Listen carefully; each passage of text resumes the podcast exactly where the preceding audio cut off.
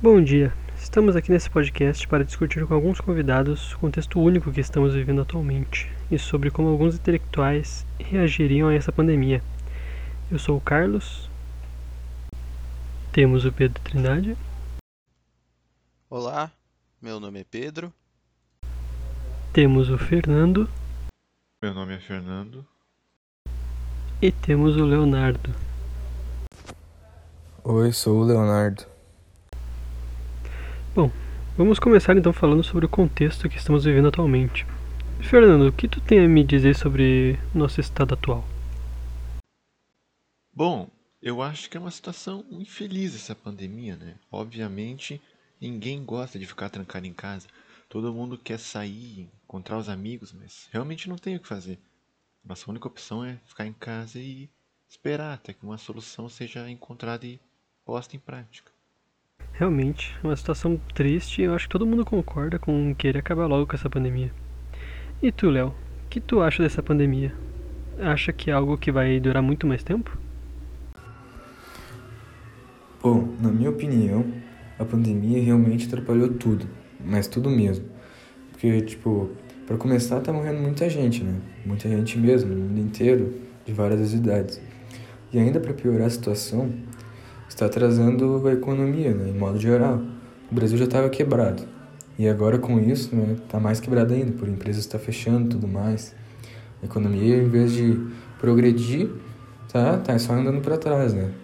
E os, os efeitos disso, a, a continuação disso só podia ser falta de emprego, ou seja, o desemprego, que acontece com família passa fome em casa e tudo mais, pais desempregados, contas para pagar, aluguel para pagar e tudo mais. E ainda também não pode se esquecer das aulas, né? Aulas presenciais são muito mais eficazes do que as aulas online. Pois, tipo, tem gente que consegue ficar o, estudando online, prestando atenção e tudo mais. Tem gente que tem essas condições de, de ter aula no computador, no celular, uma rede de Wi-Fi. Mas tem gente mais pobre, assim, né? Mais humilde que não tem isso. E assim mesmo, até tem gente que os pais nem dão muita bola, né? Tipo, ah, se tá estudando não tá, se não tá, não faz mal também. Os pais não cobram nada. Ou seja, tem que tem essa questão também, que é muito importante, que as aulas presenciais é muito mais mais importante, mais eficaz do que as aulas online.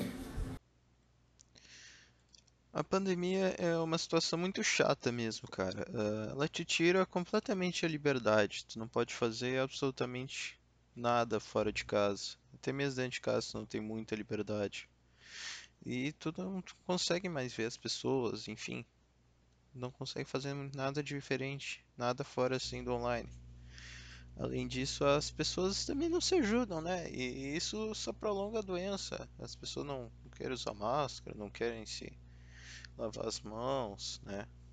Nem se vacinar, algumas não querem. Fernando, tu que leu bastante sobre o Max Weber, né? o que tu acha que ele pensaria sobre essa pandemia?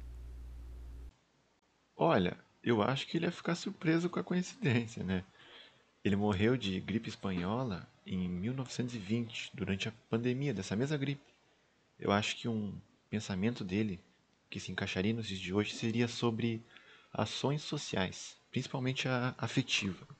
Né? As pessoas elas furam a quarentena e vão em festas e comemorações, movidas apenas pelo emocional, sem se preocupar com o futuro e o que pode piorar pelo fato de elas estarem fazendo isso. Né? Fazem só pensando no bem-estar delas agora e não tem uma perspectiva do futuro e o que pode acontecer. Concordo. O Weber teria muito o que dizer sobre essa pandemia. E acho que ele falaria também das dominações que estão ocorrendo atualmente principalmente a dominação legal e a tradicional, sendo a legal referente às regras para a entrada de estabelecimentos e limite de pessoas num certo espaço, e a tradicional referente às regras morais, normalmente impostas atualmente pelos familiares, como uso de máscara na rua, higienizar as mãos uh, constantemente, não ir em festa, mesmo estando todo esse tempo sem poder sair de casa ou ver os amigos. Mas falando nisso, a gente não pode se esquecer que, além do de Weber, o Foucault também teria muitas teorias, muitas opiniões próprias porque, sobre a pandemia. E não sobre a, sobre a pandemia, também sobre o funcionamento da sociedade, das estruturas sociais. Que isso daí é, basicamente o que eles sabem, né? Eles são os gênios disso, são sociólogos, né? Sabem de tudo disso. Esse é o, um dos principais fundamentos deles, né? Eles têm muita, muita condição, muita... São os, os gênios do mundo sobre isso, né? Então, por isso mesmo que ele não pode se esquecer disso.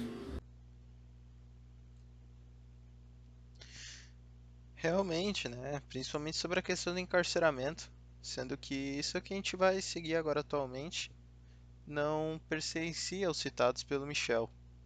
Verdade, né? Ele falou sobre prisões, escolas, quartéis e fábricas, mas o encarceramento na própria casa com certeza seria novo para Foucault.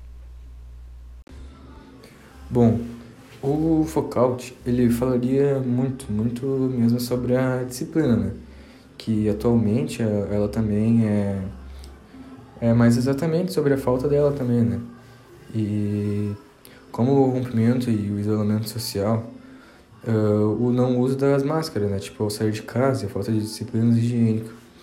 Ou seja, ao invés de o pessoal se higienizar, lavar as mãos, passar um álcool, né? usar uma máscara, pessoal preguiçoso e até mesmo relaxado, dá para se dizer assim, né? Falta de higiene básica, né? Praticamente, mas ainda que a gente vive num um momento crítico né, de pandemia, muita gente morrendo e tudo mais.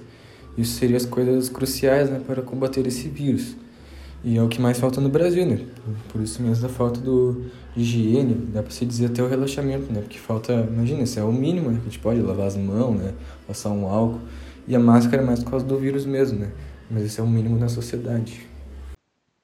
Realmente, eu acho que a maior questão que o Foucault abordaria seria ele comparando a pandemia atual não como encarceramento para proteção contra o exterior como escolas e nem como encarceramento como prisão, mas uma junção das duas, visando proteger os encarcerados contra o exterior e proteger os que estão fora contra os potenciais portadores do vírus. Hum, muito boa observação. Uh, eu acho que o Foucault também abordaria o aumento de poder que o Estado obteve sobre os micropoderes durante essa pandemia, sendo que numa situação dessa o Estado que dita se as escolas, igrejas e empresas voltam a funcionar. Isso prejudica as famílias e seu sustento, caso seja necessário um maior tempo de isolamento, que é o que está acontecendo atualmente. A pandemia do Covid, né, do coronavírus, ela é muito impactante para todo mundo, afeta a vida de todos. É praticamente impossível tu encontrar alguém que não foi afetado pela, por essa doença aí, né? É, dessa forma, uh, o Max e o Michel Foucault eles conseguem se conectar uh, nesse momento pandêmico através das suas ideias, que mesmo elas sendo muito antigas, elas continuam sendo muito atuais e fazem sentido.